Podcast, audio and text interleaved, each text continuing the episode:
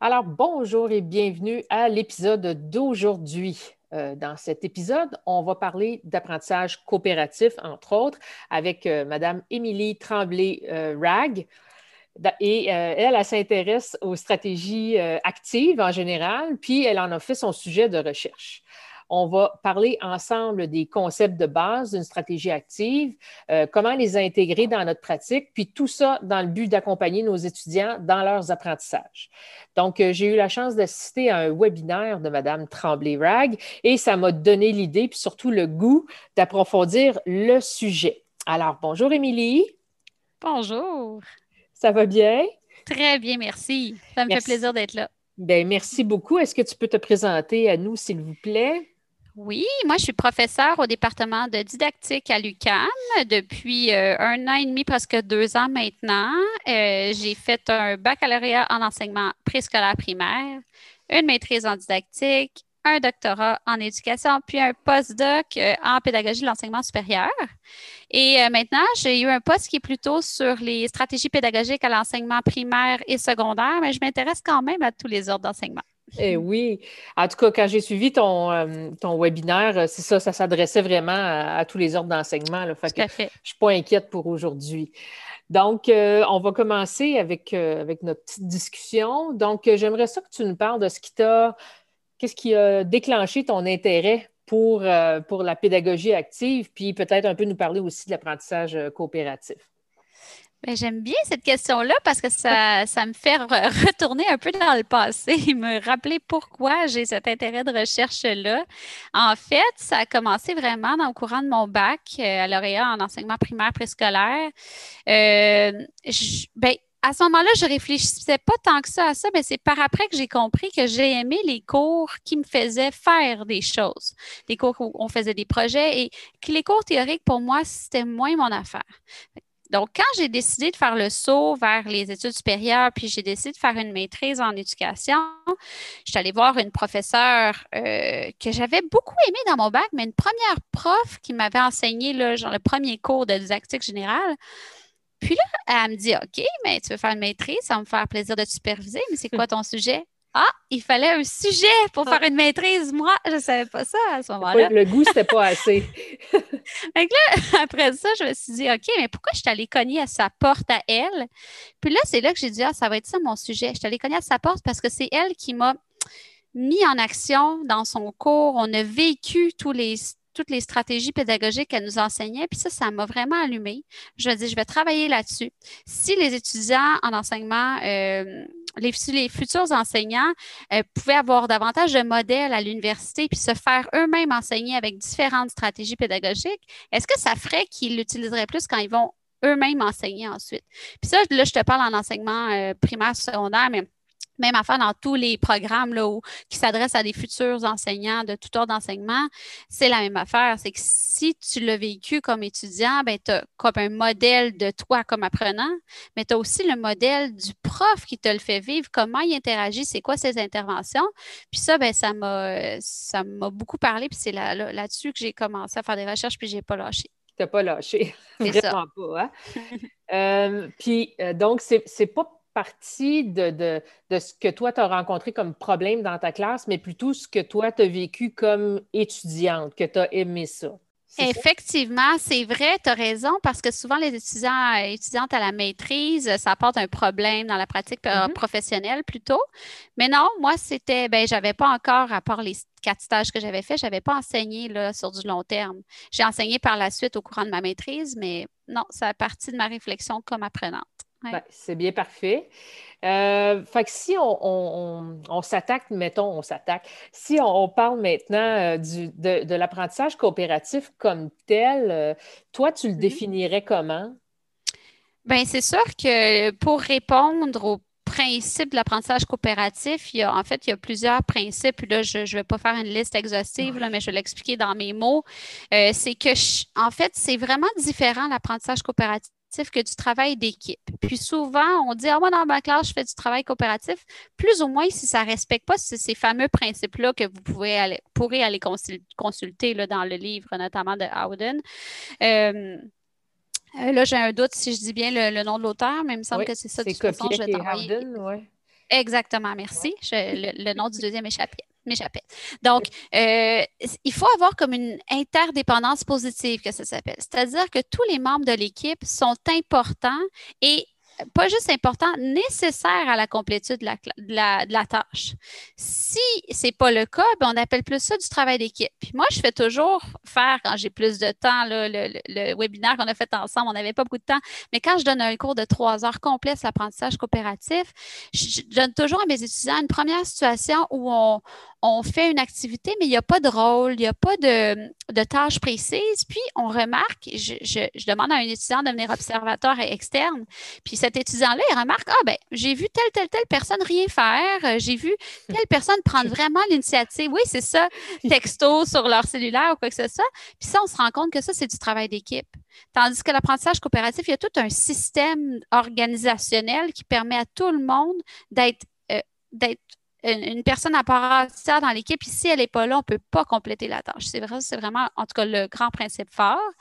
Mais il y a aussi des valeurs, euh, tu sais, mm-hmm. la, solidarité, l'entraide, toutes des valeurs qu'on connaît un peu, là, l'enseignement coopératif, ben, c'est bien important de les respecter. Euh, pas, pas de compétition ou si on en a une, une saine compétition entre les équipes, pas nécessairement euh, si c'est toi qui gagne, tu as un cadeau, là. C'est pas, c'est pas cette compétition-là. C'est comme une compétition, des fois, qui peut nous amener à nous surélever comme équipe pour atteindre un but commun de classe. Ça, ça peut être intéressant aussi, mais c'est de ce genre de compétition-là qu'on parle. Et dernier point, je te dirais, pour définir l'apprentissage coop, c'est vraiment euh, les habiletés sociales qu'on souhaite développer chez nos étudiants, nos apprenants, apprenantes. Euh, en fait, c'est que si on remarque dans nos classes, puis même à l'ordre d'enseignement supérieur, si on remarque que nos étudiants et étudiantes sont, ont de la difficulté à travailler en équipe, il y a des problèmes, etc., bien, l'apprentissage coopératif, c'est une bonne façon de développer ces compétences-là. Donc, on peut apprendre, oui, des contenus, des savoirs qu'on souhaite faire apprendre euh, aux, étudiants et étudiantes, mais on peut aussi se dire, notre but premier de faire cette stratégie pédagogique-là, c'est de développer les habiletés sociales de nos étudiants et étudiantes. Et c'est pas banal parce que souvent, on pense qu'ils oh, sont, sont rendus à l'université ou sont au cégep n'a pas besoin de travailler ça, le travail d'équipe, puis la coopération, l'entraide. C'est pas toujours le cas. Puis, qu'est-ce que les employeurs futurs nous demandent? C'est de former adéquatement les futurs professionnels. Donc, ça fait partie des compétences transversales à développer. Moi, je pense que ça, c'est une bonne stratégie pour développer ça. Puis aussi, les, employeurs vont, souvent demander euh, quelles sont tes aptitudes de, travailler en équipe, alors qu'ils font mm-hmm. probablement plus référence à du travail de coopération, mais c'est quand même des habiletés qu'on veut développer là, chez, nos, chez nos étudiants. Oui. En fait, je te dirais, c'est que c'est pas grave d'utiliser le, terme travail d'équipe. Effectivement, on va développer des habiletés de travail d'équipe quand on fait de la coopération, mais c'est en ayant réellement fait de la coopération qu'on pourra développer ces habiletés-là de, travail d'équipe parce qu'on aura mm-hmm. eu des tâches précises, puis on sait qu'on est important. Si on ne fait pas notre partie du travail, l'équipe va en souffrir. Mais sinon, c'est travail d'équipe, c'est comme oh, la veille, quelqu'un ne l'a pas fait, c'est pas grave, l'autre va pallier, mais ça se peut pas en coop. Ça se peut pas pallier. Tu as ta tâche dès le début, tu dois la faire, sinon les autres ne peuvent pas avancer. Je ne sais pas si ça t'est déjà arrivé, mais moi, j'ai déjà eu un travail en équipe où j'avais quatre polices d'écriture différentes dans le même document. Ça, fait que ça, c'est pas de la coopération. non. ça, c'est un contre-exemple. Donc, euh, est-ce qu'on peut, euh, tu sais, on parlait des différents ordres d'enseignement. Oui, ça, ça mm-hmm. va. Donc, ça s'applique dans, tous les niveaux d'enseignement, mais est-ce que ça, s'applique dans n'importe quelle discipline? Mettons la formation générale, euh, formation continue, technique. Ça, c'est la question qui tue. Et quand j'enseignais un cours au PCPS à l'UCAM, c'est le programme cours de pédagogie de l'enseignement supérieur, euh, j'avais des étudiants de toutes les disciplines qui souhaitaient, bon, par exemple, un philosophe, euh, une, fille en, histoire de l'art, euh, en chimie, en bio, et ils me disaient, ah ben moi, ça va être impossible dans ma discipline. Ça va être impossible, madame, de faire des stratégies actives. Et là, je leur disais au début de la session, c'est possible. C'est juste que vous n'êtes tellement pas habitué. Vous n'avez jamais vécu ça, vous, comme mhm. apprenant. C'est tout ce que vous savez, c'est tout ce que vous, vous avez vécu, qui est de l'enseignement magistral ou au pire l'enseignement interactif, c'est-à-dire le, le, le, prof vous a posé des questions pour vous faire réfléchir. Et moi, là, juste avant de continuer, je ne veux pas dire que cette stratégie-là, elle n'est pas bonne. Je veux juste dire que c'est sa surutilisation en l'enseignement supérieur, notamment, qui en fait qu'elle devient plus bonne parce que tout le monde n'utilise que ça, puis on vient lasser un peu de cette stratégie. si on utilisait plein d'autres stratégies, ben, l'enseignement magistral puis interactif, elle est excellente pour faire des retours, des synthèses sur une activité qu'on vient de vivre. Puis il ne faut pas la mettre de côté, loin de là, mais il faut en utiliser plusieurs. Puis l'apprentissage coopératif, ben moi, je le vois extrêmement bien dans toutes les disciplines, autant en sciences pures qu'en sciences humaines ou en sciences sociales, parce que euh, on peut apprendre des concepts très précis avec cette stratégie-là. Puis il y a des petites techniques qui se dégagent, je dirais, de l'apprentissage coopératif, comme par exemple le Jigsaw. Ça, c'est mhm. une technique euh, d'apprentissage coopératif qui demande aux étudiants et étudiantes de lire une section d'un texte, par exemple, et là, tu deviens la, pro de ta section, donc l'équipe des experts, et tous les experts se réunissent ensemble. Par exemple, si toi puis moi, on est dans l'équipe euh, euh, de, par exemple, de l'historique de notre concept, bien, toi puis moi, on devient, on devient les pros de l'historique du concept. Puis quand on va revenir en équipe de base, c'est-à-dire quand on ne sera plus ensemble, on retourne dans notre équipe de travail, bien, toute mon équipe a besoin de moi pour avoir ma partie de l'historique du concept parce que notre tâche qui est demandée est complexe puis nous demande d'avoir essentiellement besoin de toutes les personnes qui auront travaillé. Donc, euh, c'est un peu comme ça que ça, ça, se déroule. Puis oui, ça, c'est très, ça se fait dans toutes les disciplines, selon moi. Parfait. Euh, là, tu viens de m'amener une autre idée. Euh, tu viens de m'expliquer. Euh, moi, j'ai entendu le jigsaw. J'entends aussi, on peut l'appeler le carré d'expert ou le carré d'expertise aussi. Mm-hmm. Mais ce que tu as dit tout de suite après, c'est que moi, je deviens l'experte de ma section, puis le reste de l'équipe de base ne peut pas fonctionner si moi, je n'ai pas fait mon travail. Alors, toi, quand tu es devant une classe d'étudiants, pas nécessairement dans, euh, laquelle tu enseignes l'apprentissage coopératif, mais tes étudiants, euh, on pourrait dire euh, ordinaires, est-ce que tu es aussi explicite dans, tes consignes puis dans la définition, si tu veux, l'utilité? Ça dépend, pas toujours. Je te dirais qu'ils n'ont pas toujours à tout savoir sur notre réflexion pédagogique derrière une activité, mais quand j'enseigne en formation des maîtres, j'explicite beaucoup plus les raisons puis le pourquoi on fait ça. Parce que je souhaite qu'ils puissent après reproduire ou transférer ces apprentissages-là là, quand ils vont eux-mêmes enseigner. Mais dans un, tu sais, par exemple, si je donne une formation à mon équipe de recherche, je ne vais pas nécessairement expliquer pourquoi en ce moment on fait telle stratégie plutôt qu'une autre. Moi, j'ai réfléchi avant, puis je pense que c'est la meilleure façon pour travailler ça.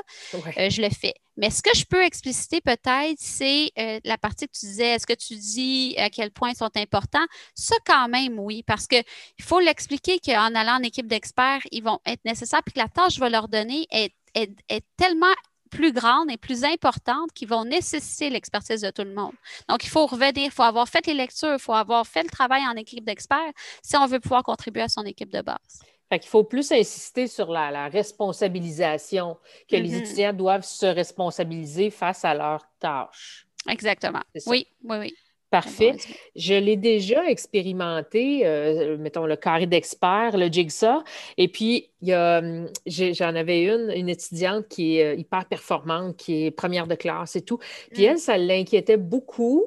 Euh, d'être à la remorque des étudiants qu'elle-même qualifiait de moins bons qu'elle. Fait comment je peux mm. me fier sur le résumé que l'autre va me faire? Fait comment, comment on peut gérer ben, Comment on peut gérer ça? C'est travailler. Ça, c'est une des habiletés sociales aussi, faire confiance aux autres de son équipe. C'est sûr que pour ces étudiants-là qui sont très performants, euh, ben, il faut les rassurer en disant que peut-être qu'il y aura une période de, de, mise en commun où on va rediscuter du travail accompli. Parce que dans l'équipe de base, on a besoin de ton expertise, mais ça ne veut pas dire que tu es le dernier euh, la dernière personne à passer sur cette section-là. mm Je peux bonifier, je peux te poser des questions, je peux revenir avec toi. Ah, tu es sûr que tu avais bien compris?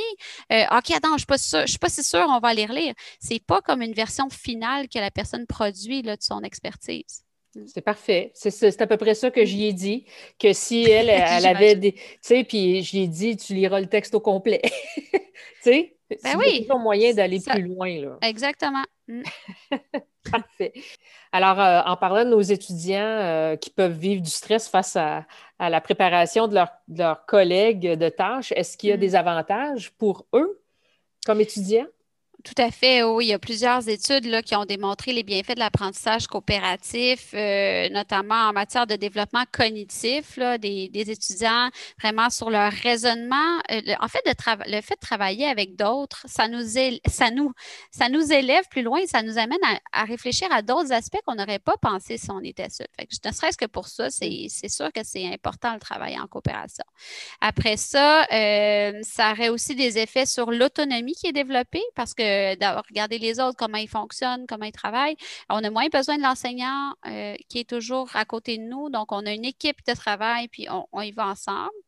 Euh, ça aurait l'effet aussi de diminuer euh, l'anxiété que les étudiants pourraient avoir euh, parce que ça augmente en fait leur perception de compétences qu'ils ont d'eux-mêmes face à une tâche. Donc, de le fait d'avoir séparé la tâche en plusieurs, en plusieurs sections, d'avoir chacun pris une responsabilité, ben ouf, on n'a pas tout à faire sur, notre, sur nos épaules. On en fait une section puis on discute ensemble. Euh, donc, c'est sûr que je ne te cacherai pas, évidemment, qu'il y a des effets sur le social, l'affectif, l'estime de soi, mhm. euh, les attitudes là, envers l'école. Est-ce qu'on est qu'on se sent apte à étudier ou pas? puis là, je dis l'école, mais ça peut être l'université, le cégep. Euh, c'est vraiment au sens large. Oui. Ouais. Puis, tu sais, euh, favoriser le climat d'entraide, une plus grande motivation intrinsèque parce que tu as envie de bien faire la tâche et non pas c'est un travail euh, à rendre individuel, puis je le fais pour avoir la meilleure note. Non, pas toujours. Des fois, les réflexions d'équipe t'amènent à vouloir rendre une meilleure tâche parce qu'on veut vraiment apprendre. On, désolé l'anglicisme, on va se challenge entre, entre étudiants pour vraiment ah, améliorer notre réflexion puis aller plus loin. Donc, c'est à peu près ça, ce que les études disent par rapport à l'apprentissage coopératif. Ben, c'est, en fait, c'est tout ce qu'on cherche. C'est comme tu viens de décrire euh, ce qu'un étudiant euh, qu'on pourrait qualifier de parfait euh, pourrait faire. Hein. Un étudiant engagé, un étudiant responsable, mm-hmm. un étudiant qui est interactif puis qui veut construire ses savoirs. Fait que ça, c'est des avantages pour nos étudiants. Puis pour nous, comme prof, tu en as parlé un petit peu quand tu parlais de l'autonomie des étudiants. Toi, ça te dégage en classe un peu? Bien, en fait, non, pas du ah! tout.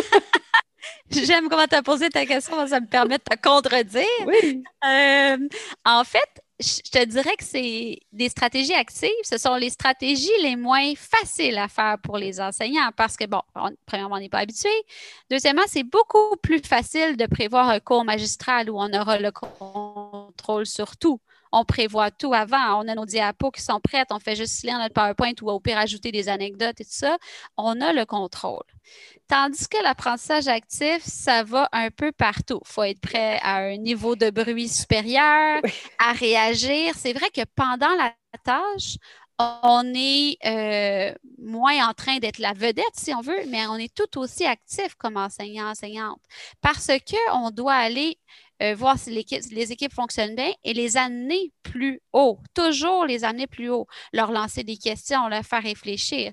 Donc, de un, l'apprentissage coopératif de, requiert beaucoup de plans de préparation parce que je te dirais que c'est pas mal de toutes les stratégies pédagogiques que j'enseigne, c'est la plus longue à préparer parce qu'il mm. nous faut des petits cartons de couleur pour faire les équipes. Il nous faut les rôles. Il nous faut, euh, bon, répartir les activités, faire des petites, euh, petites sections, faire des photocopies. Donc, tu sais, ça, requiert beaucoup, beaucoup d'organisation, de préparation en amont. Mais mm. pendant que la tâche est lancée, il y a un gardien du temps, il y a un, responsable d'habitude, euh, un facilitateur. Donc, on n'est plus supposé de faire de la gestion de classe ou de l'organisation, là. Mais on, est là pour réagir. il y a de l'action. il y a de l'action, exactement. Puis, moi, je je trouve que c'est génial parce que ça nous libère. C'est pas mal le gros point positif, c'est que ça libère l'enseignant pour faire des réflexions approfondies avec des sous-équipes. Et c'est ça qui est merveilleux. Tu t'en vas avec quatre personnes, puis là, tu jases pendant dix minutes. Ce que tu ça fait. Ben oui, tu as raison. Puis ça fait appel à tes compétences euh, disciplinaires euh, beaucoup plus aussi. Mm-hmm. quand, puis ça te permet aussi, quand un étudiant te pose une question là, à 1000 pièces puis tu, tu, réfléchis, ah oui, moi, je ferais ça comme ça, puis ça, ça donne un modèle aussi de réflexion à tes étudiants. Comment toi, tu résous un problème comme expert euh, disciplinaire j'imagine. Oui, tout à fait. Mm. je peux me tromper. non, non, c'est bien ça. Puis, euh, mettons, euh, si tu arrives dans une équipe euh, parce que tu te promènes, tu es en classe, puis tu envoies une équipe où il y en a un qui est sur son téléphone puis qui ne mm. veut pas. Ça, c'est de, la, gestion de classe. Je comprends que ce n'était pas nécessairement le sujet de notre, de notre discussion aujourd'hui, mais je, ça, ça, ça, me suscite cette question-là. Qu'est-ce que tu fais avec celui qui est tout seul, dans le fond, là, qui ne veut rien savoir? Ben, en fait, on a moins ce problème-là quand on fait les stratégies actives parce qu'ils sont en petite équipe de quatre. Tu as l'air pas mal fou si tu es sur ton cellulaire tout le long en train de travailler dans la classe. Mm. C'est sûr que quand on dit Ah, vous ferez votre travail de session à maison en équipe, puis qu'on supervise rien, puis ils font tout à la maison, c'est vrai qu'il y en a qui font pas grand-chose comparé à d'autres. Mais en classe, on a l'œil là. Bon, c'est sûr que si j'en vois, tu sais, ça m'arrive toujours d'en avoir qui sont un peu pas tout, tout, tout, tout engagés dans la, dans, dans la tâche. Bien, je, je, fais un petit rappel, mais je te dirais que c'est beaucoup moins fréquent que quand je fais de l'enseignement magistral où est-ce qu'ils sont sur leur ordi, puis je me dis tout le temps, mon Dieu, sont ils sur YouTube pendant que je parle? Oui. Tandis que quand je suis en stratégie active, les ordi d'habitude sont fermés ou sont ouvertes, mais tout le monde est au travail sur leur ordi, sur Internet, en train de fouiller de l'information, rechercher, faire des synthèses. J'ai beaucoup moins ce problème-là de gestion de classe. Puis tu fais bien de me poser la question parce que ça va avec gestion de classe, stratégie pédagogique, c'est relié. Oui. Oui, c'est ça. Puis il faut, il faut les, adapter euh, au contexte aussi. Là, en stratégie active, euh, il, faut, euh, il faut être plus. Euh, ben, nous aussi, on doit être actifs, en fait. C'est ça que je comprends. Oui, oui. oui, C'est ça que je comprends. Oui, oui, oui. On ne reste pas en avant à lire notre roman. Là. ou, texter. ou texter. Non, non, non. vieille génération. oui, c'est ça. Euh, donc, fait, ça, ça serait peut-être un inconvénient de, d'être, euh, d'avoir un peu de gestion de classe à faire, mais comme tu dis, ça n'arrive pas tout le ben, temps. Le gros, non, je te dirais que le principal inconvénient, c'est vraiment la préparation qui est plus lourde en uh-huh. coop. Mais en classe, moi, je trouve ça hyper stimulant. Puis j'ai jamais à. C'est jamais désagréable. Je me sens pas que les étudiants n'ont pas envie de le faire. Quand ta tâche est bien préparée, ouais, d'habitude, ça. ça roule. Alors, c'est une bonne nouvelle. Hein? Il faut essayer ça. Mais euh, peut-être j'ajouterais un autre euh, petit inconvénient, euh, en fait, un obstacle. Ce n'est pas un inconvénient, mais c'est un, plus un obstacle auquel on peut être confronté comme enseignant. C'est la. Pour les apprenants, apprenantes, c'est long de comprendre une stratégie. Donc, la première fois qu'on va le faire, je ne dirais pas que ça va être nécessairement un succès à la première fois.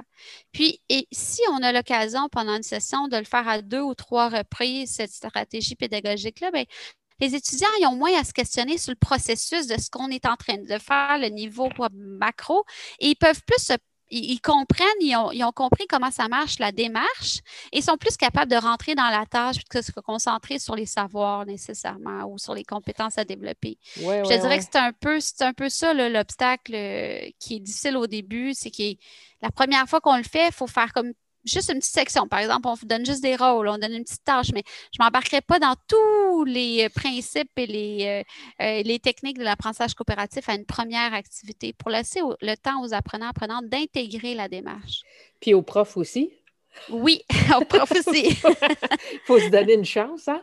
Oui. Fait que, bon, ben, tu viens d'en parler un petit peu, d'y aller à petite dose, mais si, si je voulais intégrer, mettons, une stratégie active dans, dans mon enseignement, là, quand, quand je suis assis chez nous puis je prépare mon cours, mm-hmm. euh, tu en as parlé un peu, donc juste attribuer des rôles euh, pour euh, réaliser une plus petite tâche, mais est-ce que tu as, un exemple?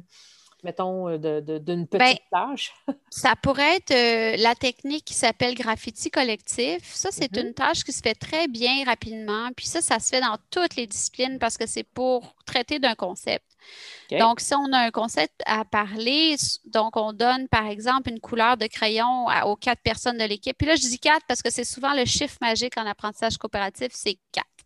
Donc, généralement, on est quatre autour d'une feuille, puis euh, on a un concept, par exemple, euh, si on fait concept dans un concept, si on veut parler de l'interdépendance positive, savoir c'est mhm. quoi ça, qu'est-ce que ça marche en hiver, ben on pourrait mettre les étudiants ensemble, puis euh, nous, on est, par exemple, notre équipe, on a la couleur de stylo rouge.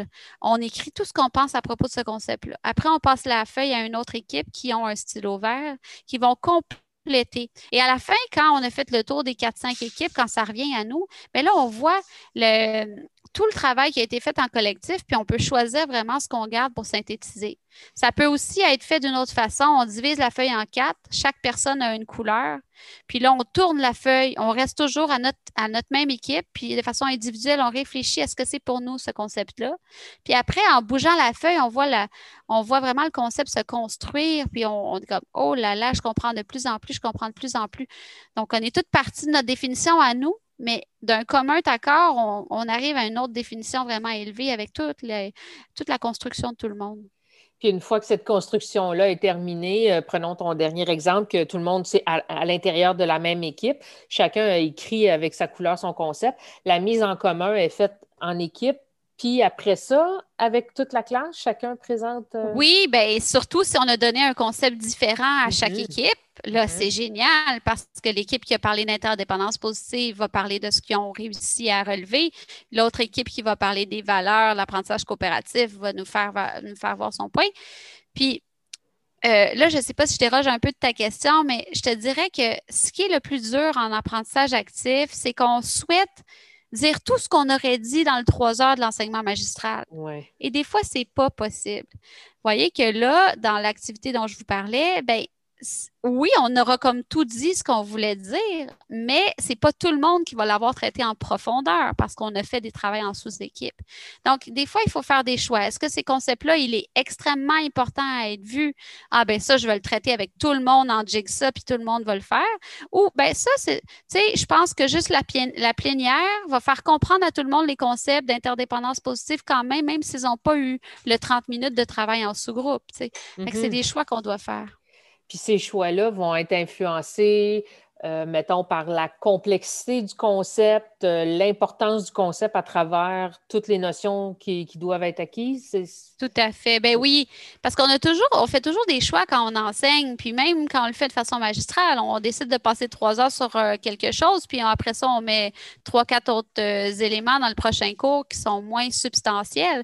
Mais donc, on fait ces choix-là. C'est la même chose avec les stratégies actives. Est-ce qu'on veut passer tout le cours à vivre cette stratégie-là ou on, va passer trois cours sur ça. Donc. Euh. Hum, oui, je comprends. Puis euh, moi, j'ai une dernière question par rapport à ton graffiti collectif. Euh, oui. donc, les, étudiants écrivent ce qu'ils connaissent sur le concept, mais en termes de préparation, qu'est-ce que tu leur demandes habituellement, mettons, dans ce contexte-là? Est-ce que ça serait non, dans ce contexte-là, il n'y a rien nécessairement qui est à faire. C'est plus comme un. Bah, ça pourrait, tu pourrais avoir fait des lectures avant, mais ce qui est intéressant, c'est de voir la conception initiale des, mmh. euh, des apprenants, apprenantes de ce concept-là. Puis après ça, on va aller lire ou on pourrait faire un exposé magistral euh, sur ces éléments-là. Ça, c'est intéressant.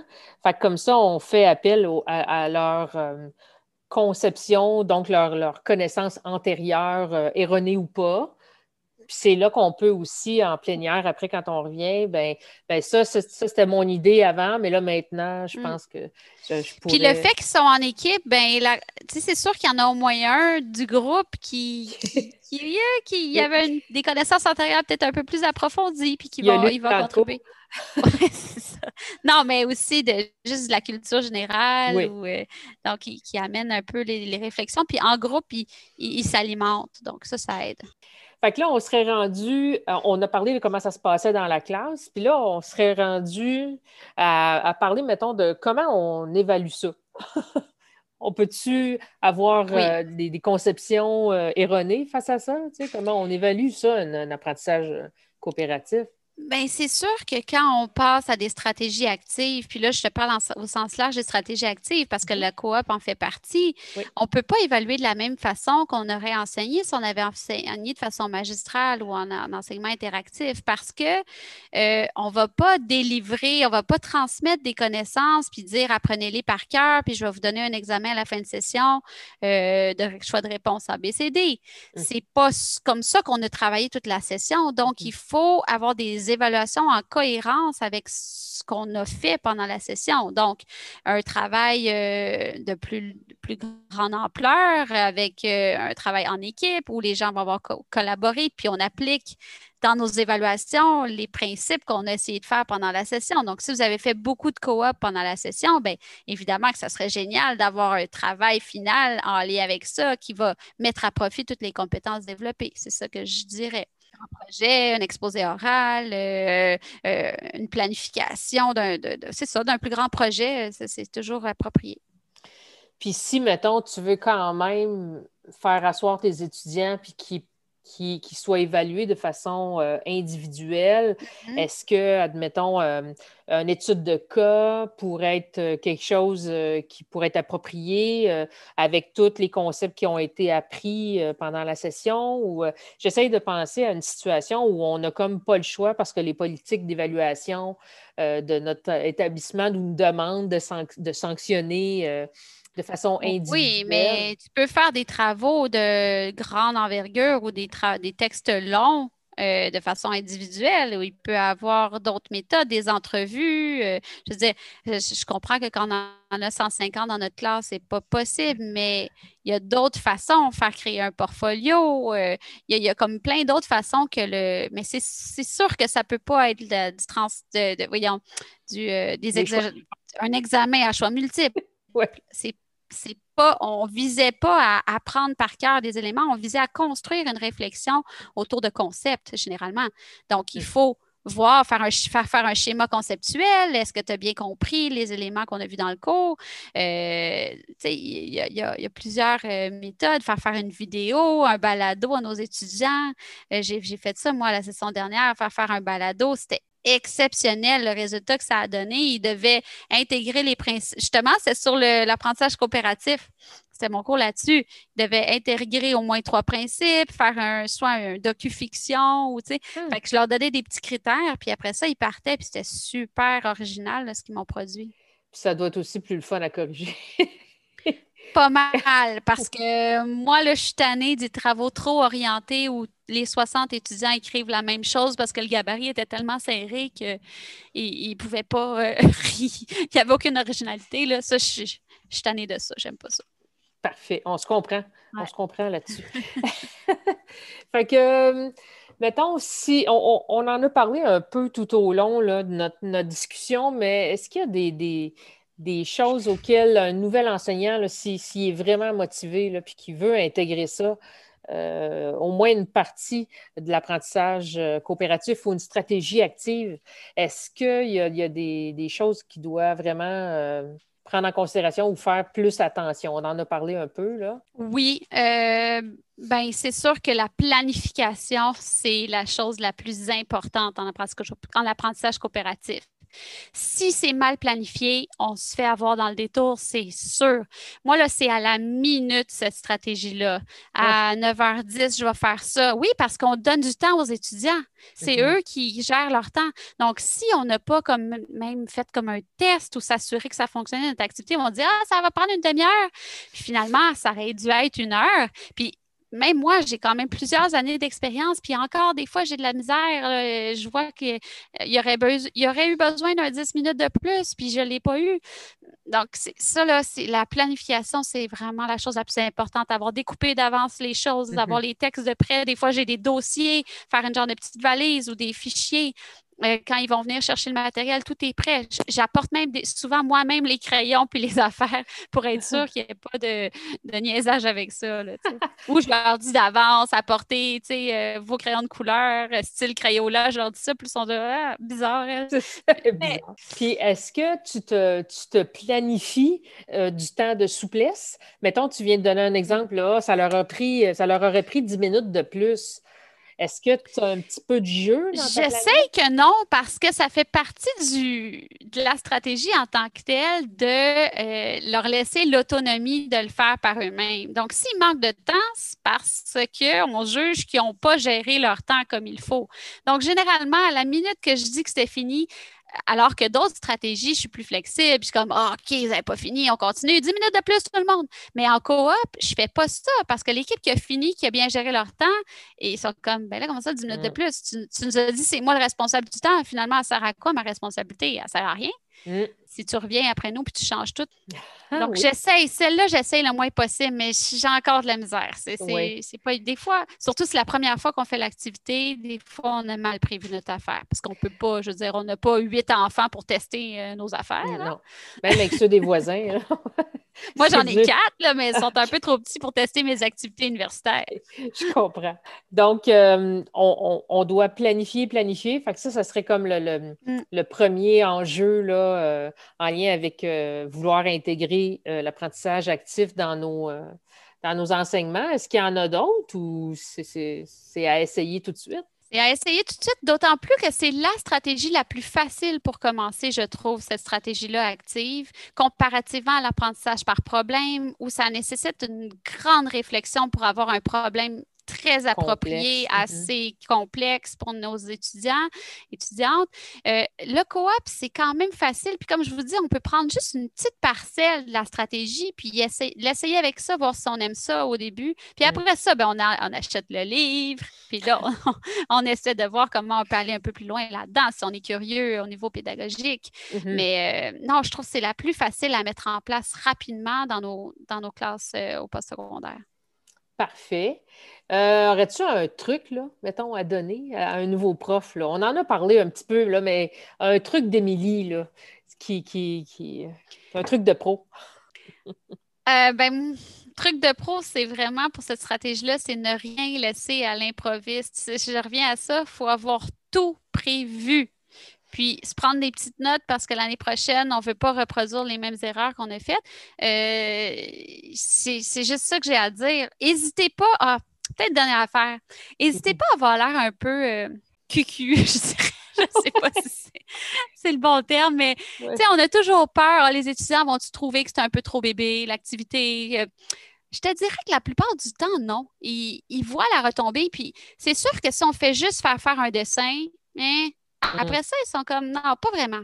Mais si on fait faire le dessin, puis on explique à quoi ça servit, puis quelles sont les retombées sur le... Et c'est toujours ça, là. Puis ça, c'est dans toutes les stratégies actives, on ne s'arrête pas après la stratégie parce qu'ils auront de la difficulté à faire les ponts eux-mêmes avec le contenu du cours. Il faut, c'est à nous, comme experts de notre contenu, puis de nos stratégies qu'on met en œuvre, de faire les ponts avec la pratique comment ce qu'on vient de vivre aujourd'hui vous sera utile. Puis le fait de l'avoir vécu comme ça, avez-vous plus appris? Puis les questionner par rapport à ça.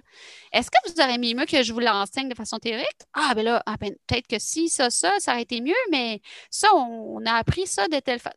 De leur faire, eux, relever les éléments qui font qu'ils ont mieux appris de façon active. Ce qui fait que trois, quatre cours plus tard, vous aurez plus tant que ça besoin de, légitimer, si on veut, vos façons de faire.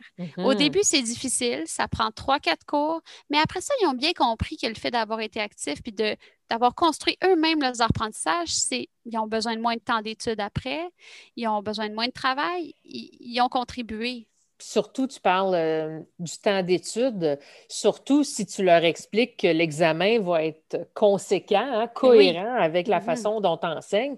Donc, euh, pour reprendre l'exemple de ma petite demoiselle super performante, euh, qui, elle, comprenait pas comment elle était pour tout apprendre ça par cœur pour l'examen. Mm-hmm. Elle est venue voir semaine 1 pour savoir quelle heure était mon examen final. Quelle heure? Même pas quelle journée. Elle savait la journée.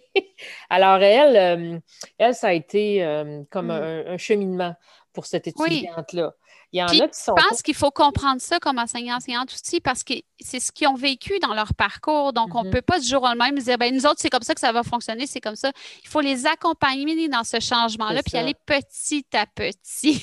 Ben, pas commencer au premier cours, bang, mais moi, je leur dis toujours au premier cours, là, dans ma classe, ne campez pas votre tente trop euh, prête là, à camper pendant 4-5 jours. On va changer de place. Je change les équipes régulièrement. On va faire des activités tout le temps, tout le temps, tout le temps. Donc, déjà au premier cours, lors de la lecture du plan de cours, de leur donner cette petit aperçu-là de comment nous, on va fonctionner. Ah, ben là, ils sont comme, OK, elle, euh, je ne viendrai pas euh, m'asseoir puis faire d'autres choses dans son cours. On va, travailler. Donc, ça leur donne un peu l'aperçu de comment ça va se passer. Je pense que ça, ça aide de le dire dès le début. Tu m'as donné une autre idée de question. Faire des équipes? oui, euh, faire des équipes. ah, ben ça, ça comme un défi?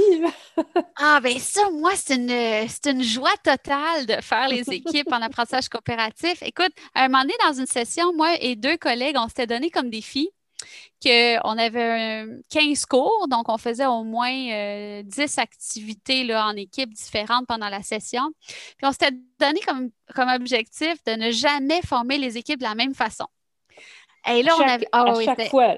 À chaque fois, c'est différent. Comme une fois, là, ça, c'est. Je vais commencer par l'extrême. Il m'a fait très rire celui-là. Je les ai passés en ordre de grandeur sur le mur. Puis là, les quatre plus grands. Après ça, les quatre après. Ça, c'était drôle. Fait que là, je les appelais mes équipes, mon équipe des grands. Euh, après ça, ça a été selon le métro, les métros de Montréal, laquelle station euh, était le plus proche. Euh, ça peut être des pays. Donc, c'est sûr, il ne faut pas tomber trop dans les stéréotypes parce que là, on peut se faire reprocher ça. Là, mm. mais euh, ça peut être juste des couleurs. Euh, un jeu de cartes, c'est le plus facile. Là, je tombe dans l'autre extrême, dans le plus facile. Bon, euh, les, quatre ensemble, les cinq ensemble, ça, c'est assez classique. Mais. J'ai un jeu de cartes où c'est des races de chiens. Fait que hmm. c'est les chihuahuas ensemble, c'est les bergers allemands ensemble. Oui. Puis aussi, je suis contente que tu me poses la question parce qu'en apprentissage coopératif, on, essaie souvent d'avoir des équipes hétérogènes. Hmm dire des étudiants qui ne sont pas euh, tout à fait du même niveau. Donc, on place, par exemple, surtout quand on connaît d'avance notre activité, on l'a planifié, on sait que ça va, ça va nécessiter l'expertise de quelqu'un qui est bon en technologie, par exemple.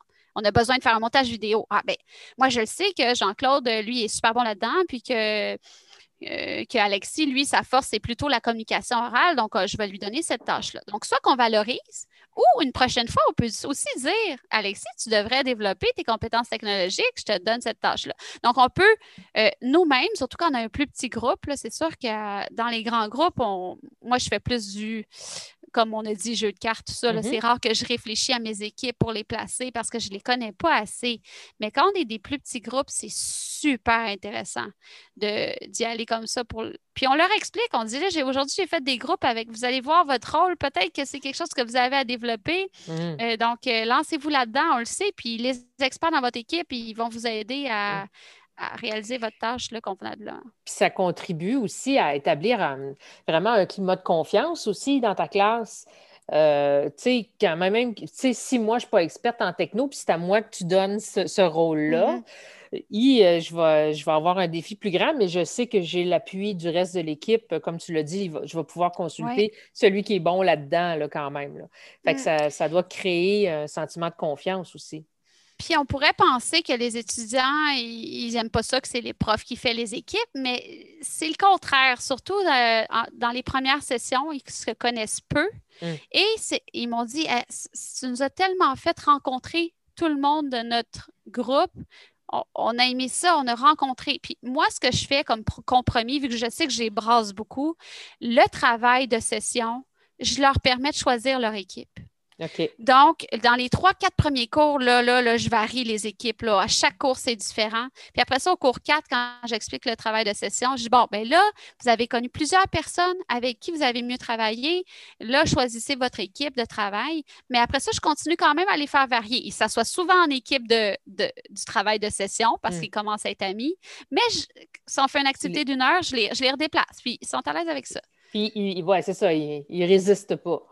Oui, mais tu sais, des fois aussi, il ne faut pas non plus tomber trop dans l'extrême. Hmm. Peut-être que 10 équipes différentes sur un cours de 15 cours, c'est peut-être trop. Des fois, bon, tu sais, c'est ça, ça peut être peut-être 8. Il faut, il faut s'adapter. C'est ça, c'est là qui est ta souplesse. C'est pas dans ta planification de temps. Oui, non, non, non, non, ça non. Donc, euh, pour, pour, terminer euh, notre belle conversation, euh, hmm.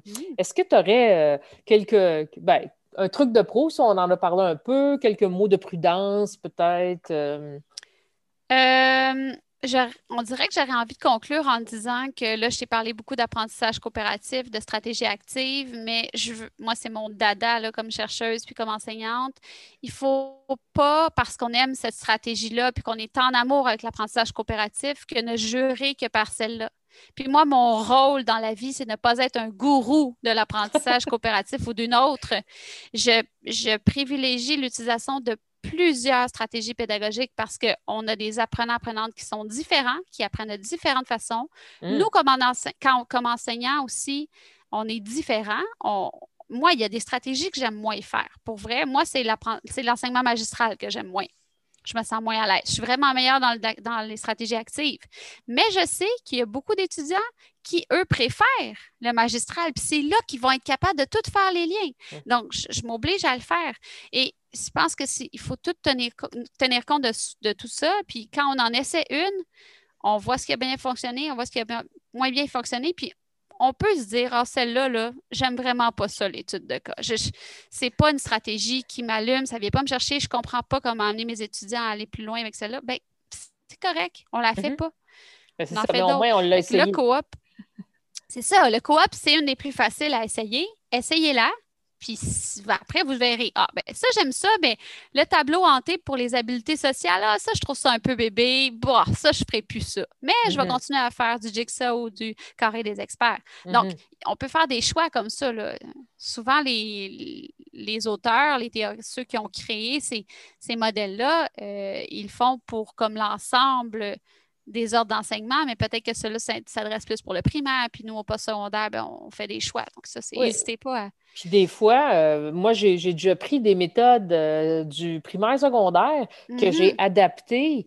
Euh, puis, tu sais, tantôt, tu disais, ah, des fois, on a peur que les étudiants trouvent ça bébé. Mais non, ils ont embarqué au max, puis ils étaient, ils étaient super contents d'avoir un petit collant un petit sticker, tu sais, je veux dire.